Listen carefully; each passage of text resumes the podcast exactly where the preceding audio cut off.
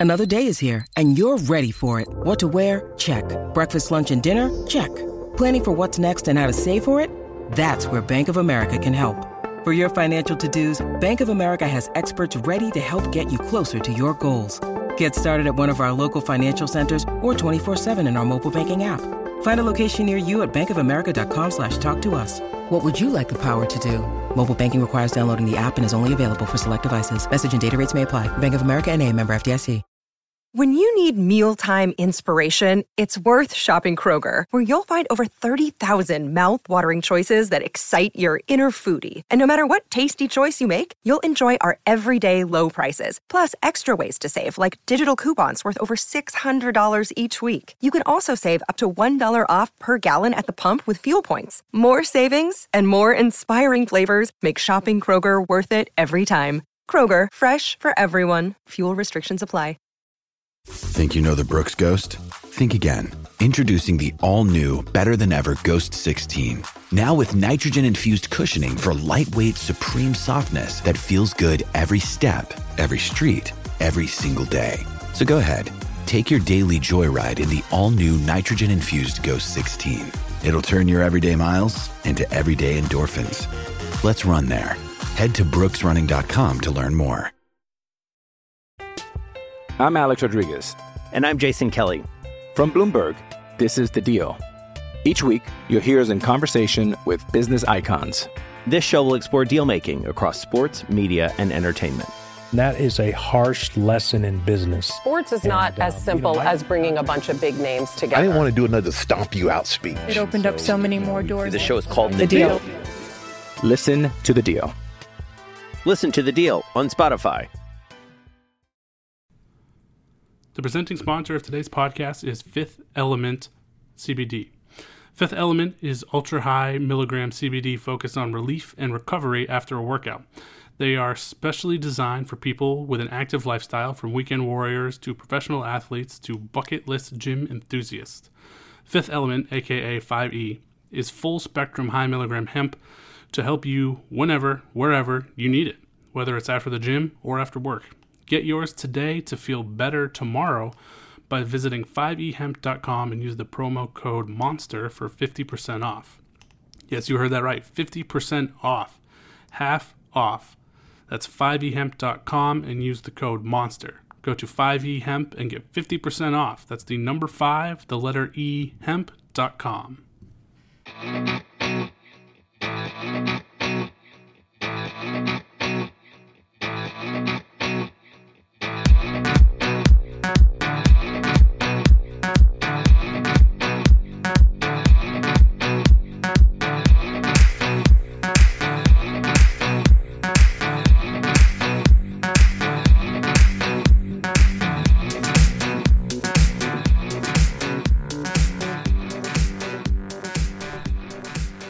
Welcome back to another episode on your Over the Monster podcast feed. Uh, we are back with you again right after the game, and uh, this time the spirits are a little higher. Red Sox coming off a big game to win. Uh, they take it fourteen to six down in Tampa. Uh, today it's just two of us. It is myself and Keaton, and uh, Keaton.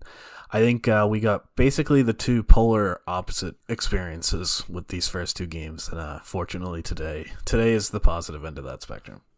Yeah, um, without having watched the game, if you told me you got one inning and five runs out of Chris Sale, but walked away with a win, I wouldn't have believed it. but yeah. uh, yeah, it went from feeling very happy to very sad to very very happy. that was it was uh I mean it was all around great um other than I guess Chris Sale um but sort of similar to the first game um obviously the result wasn't the same but short outing and then a good relief appearance after except instead of being pretty good like Nick Pivetta was on Thursday uh Tanner Houck was out of his mind uh for 5 innings but um yeah, I guess we could start there. I mean, it's sort the game. I think the story of the game turned out to be the offense, but as I was watching it, um, for most of it, it kind of felt like the Tanner Houck game. I mean, he was just like I said, I mean, he was unbelievable. He did give up one run um, on a solo homer that just barely cleared the fence, and maybe it was fan interference. It was extremely close either way, but um, five innings, five strikeouts. Uh, at one point he had gone dating back to um, his second to last regular season outing. Uh, he retired 30 straight batters, um, a streak that was broken up by Wander Franco in this game. But I mean, he's just been on a roll, and he, he's such he's such a big weapon. Especially, I mean, the stuff is obviously great, but just the thing that stood out with him even going back to last summer when he made his debut, is that he just never seems affected at all by the environment that he's in, and that's obviously key for the playoffs, and it's not changing. I mean, this he was, like I said, I mean, I I think the offense is the story of the game, but Tanner Houck really stood out in a big way here. Yeah, for sure, and I think, um, I mean, this outing was obviously huge, and it kind of puts him up there with like the Eovaldi Pedro postseason relief appearance, relief appearance lore uh, with the Red Sox because the Red Sox didn't get all those runs back immediately. It took them until the fifth inning to take the lead again, uh, and that was after three innings of work from Tanner Houck, and to have the reassurance of the offense going up to bat that um, you could just kind of slowly claw it back, but you knew when Tanner Houck was on the mound, he wasn't going to give up any runs and give you a chance again in the top half of the next inning it helps boost the confidence of the offense to keep rolling, keep clawing back, and then you know eventually they broke it open in the seventh, eighth, and ninth. Yeah, I, I think you're right that it is um, sort of approaching that pantheon that you were talking about. I, I don't expect that it would get that credit just because the game ended up being so lopsided and the offense took over and it doesn't in hindsight it doesn't look like that. But you're right. I mean it didn't when he came in, it felt like the game was essentially over. Um, it was only a three run game, but just the it felt deflating. And really, the uh, the the Red Sox had a chance in the second right after it answered back when they got a leadoff single to start off the second, and they didn't get it. Um, it kind of felt like the game was over to me at that point, and Houck Houck totally saved it. You're right, and I mean. I think this we don't have to spend really much time at all on it, but I think this off season is going to be spent a lot of it is going to be spent wondering what the future is for Tanner Houck and what his role is. But I mean, I said it, other people said it um, during his game tonight. It almost doesn't matter what his role is because whatever he does, it's going to be exciting. I mean, he's just that kind of pitcher. He, he doesn't. He's not just good. He's like incredibly fun to watch. Yeah, adding that sinker, and even tonight he kind of had a feel for a changeup a bit too, giving him five pitches to work with. That's pretty hard to kind of like uh, specifically having this the sinker working. I know there's been a lot of stories, um, like kind of towards the end of the season about him kind of um, by like chance picking that up in the beginning of the season, getting more and more comfortable with it, and it really kind of shows because he's able to mix his pitches really far more significantly than he was in the beginning of the season, keeping guys on their toes a lot more, and just looks far more electric, and it just kind of continues to build his confidence with every single outing. Yeah, he had um he had five whiffs on the sinker. He threw nine of them. Um, he got seven swings and five of them were whiffs. I mean that that's outrageous. it's absolutely yeah, especially, insane. Especially for a pitch he just learned. Like yeah. that is just wild feel.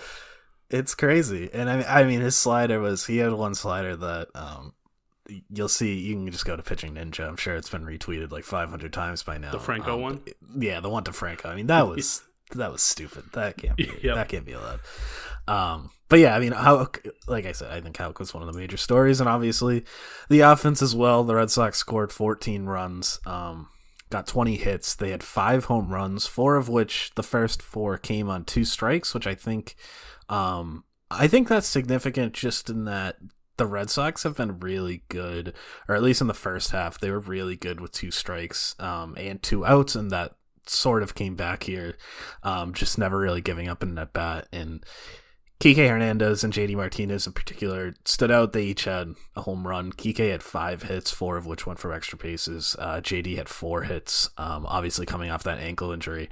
And just basically the entire offense was there. Hunter Renfroe didn't have a great game. Christian Arroyo looked bad. Uh, Kyle Schwarber had some bad at bats, but the two through mainly the two through eight guys, I mean, there was just an unstoppable machine. That whole that whole lineup was just a force tonight, and um, I mean, I think the key is that righties with velocity. It seems like that's those are the guys that the Red Sox want to face, and they got to Baz, they got to McHugh. McHugh doesn't have huge velocity, but um, I mean, I think Baz they just got in a rhythm early, and that's it was just over from there. Yeah, and this is kind of how we've seen the offense work all season. So uh, I compiled some of these numbers before because that some things stood out to me, kind of that, similar to what you were just outlining. But the batters two through six have 23 of the 29 hits in this series. The uh, seven, eight, nine, one are only six for 35, which is 171. But that's how the offense has has really yeah. lived and survived all year. We've, I mean, how many times we've talked about uh, the top of the order being an issue, and they've had I don't know, probably six, seven, eight different leadoff hitters throughout the course of the season. We've spent a lot of time talking about the bottom of the order, uh, but even if they struggle, it doesn't matter because the, the, middle of the order is so freaking good when they're going. And that's when the Red Sox have had their issues in scoring runs and not being able to string runs together. It's because that middle of the order gets neutralized. And you kind of saw it to an extent yesterday. The middle of the order had uh, seven of the nine hits yesterday. They were just all singles and couldn't put any together to score any runs. And that really is kind of the recipe for beating the Red Sox. The issue is whoever is in that two to six range is not going to be an easy out every single time they're up, and you're not going to be able to keep that offense down for long. And today was really kind of just that muscling out of uh, being stifled yesterday and kind of taking out some of that frustration.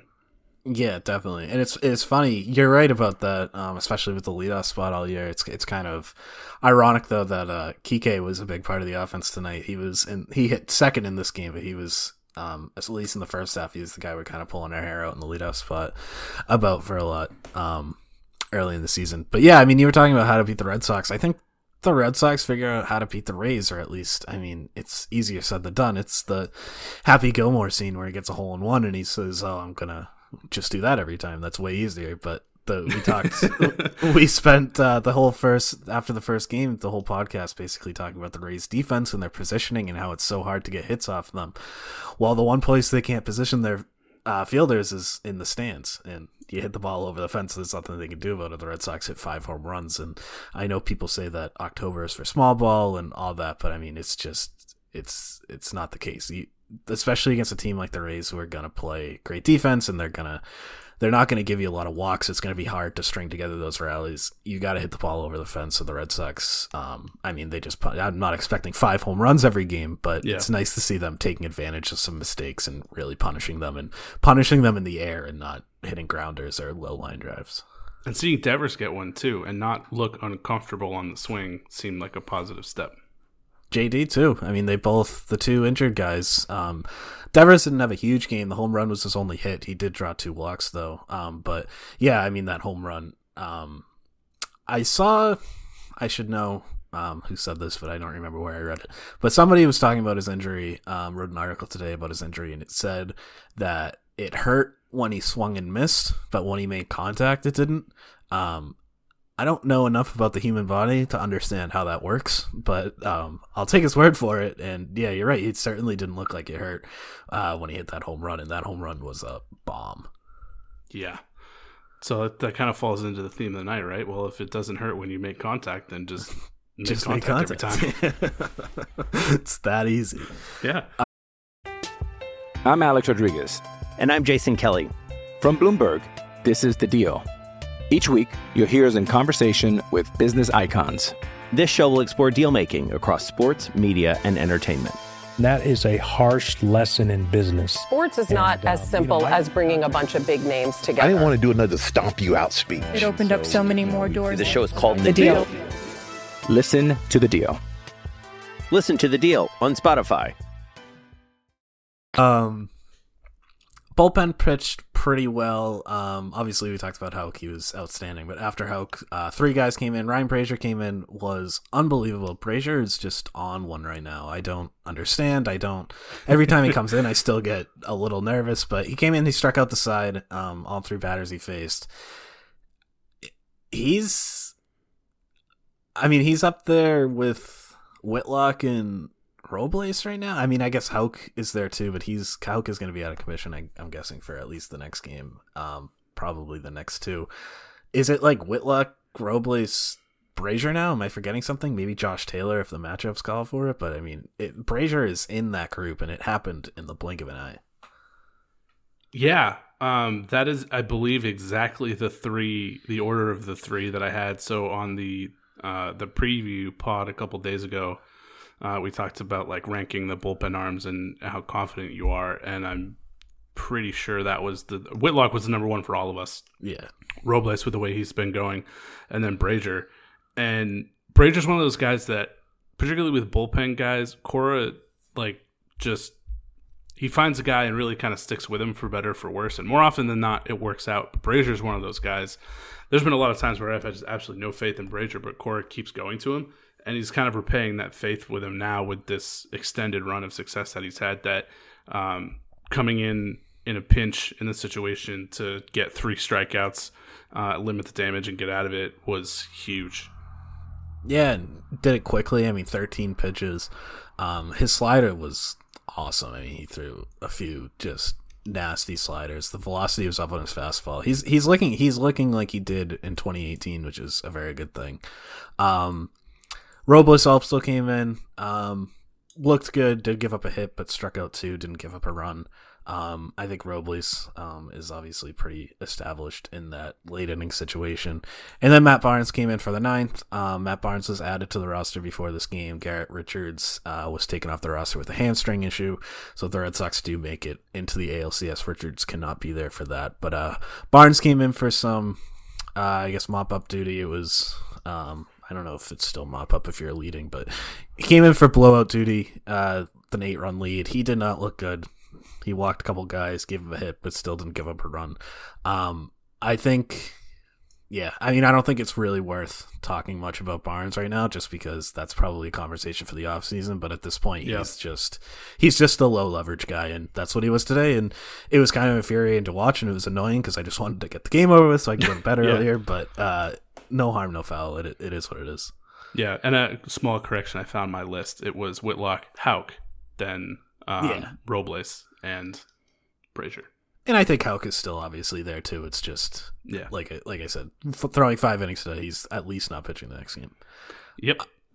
Um, and we've we've put it off, but um, I mean there was one glaring negative in this game. Uh, we mentioned it, but uh, we should probably spend a little more time on it. Chris Sale just was not good. Um, I will say I think he was hurt a little bit by Kyle Schwarber playing first base. Um, Schwarber cannot move over there. His range is about four inches um, in either direction. So there were a couple balls that I thought he could have at least knocked down. Maybe that changes the inning a little bit, but even if Sale maybe doesn't give up those runs in the first and goes a little bit longer, it was never going to go well with him. Um, he didn't have it. That changeup is just not a pitch he can use right now, and it's killing him to be a two pitch guy.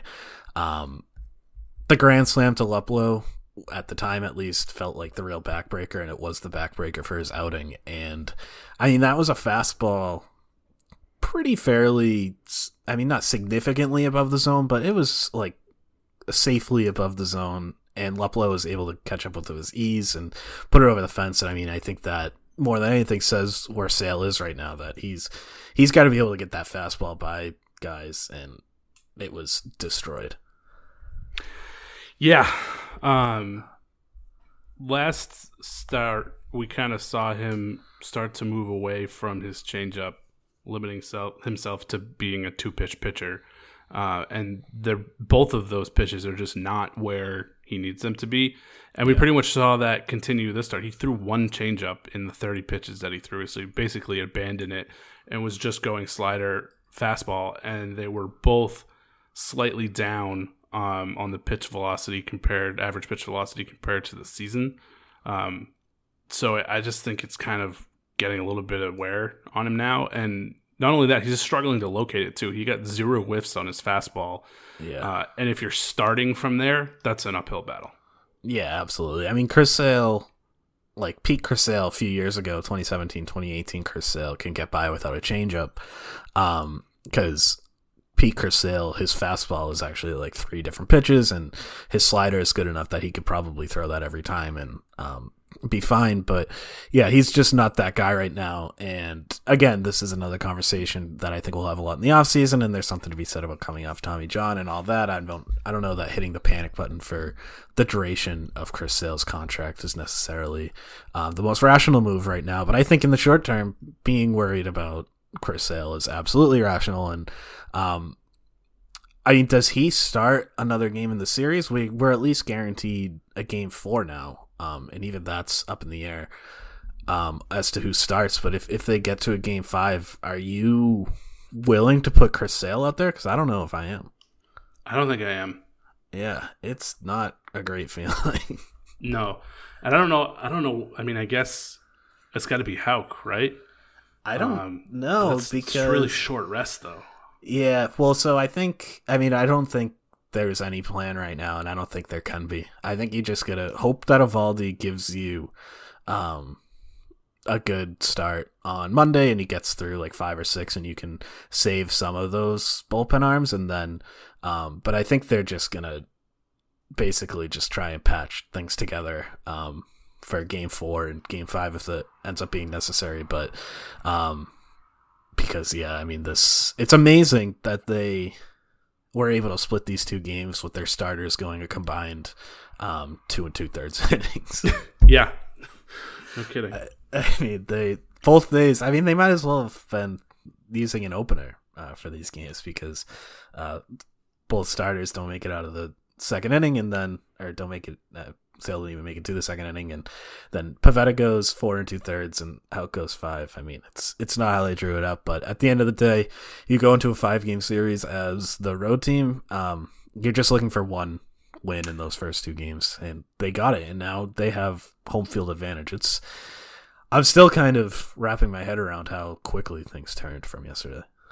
Yeah, and I also briefly just forgot that Nick Pivetta exists. He's probably your game five starter, assuming that you don't then need him to piggyback Eduardo Rodriguez again. Well, that's what I think the issue is because I yeah. think I think he might be the game four starter, honestly. Um, and if he's not, I think then um, you're at least having a very pretty good idea that you're going to have to use him in that game. So I, that's why I said you're kind of patching it together, and it depends on the context. If you can avoid yep. using Pivetta somehow, um, that would be great. But I don't know. But like I said, they're still.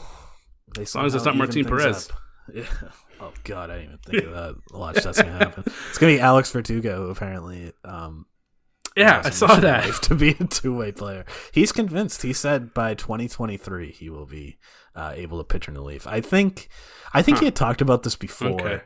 And I think his idea was just to be a guy that a team the team could go to in a blowout to save their relievers, which I guess, but I don't know. Again, this is a conversation for the offseason, but yeah, that's a story that came out today. Alex Verdugo has his heart set on pitching, so um, that'll be an interesting thing to monitor this weekend.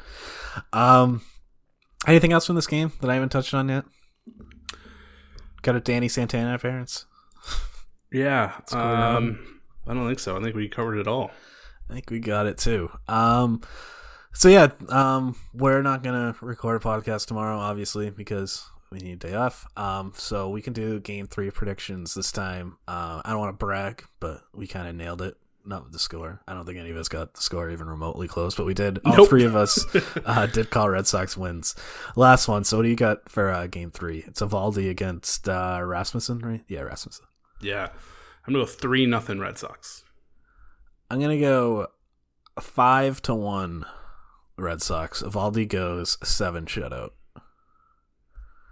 And uh, yeah, that oh boy would that feel great. This this is this is why this game in particular was huge because now you get Eovaldi. now you've got Eovaldi going at home and you feel like you've got all the momentum of the series on your side. Yeah, yeah, it's. uh I think this is a why, big one.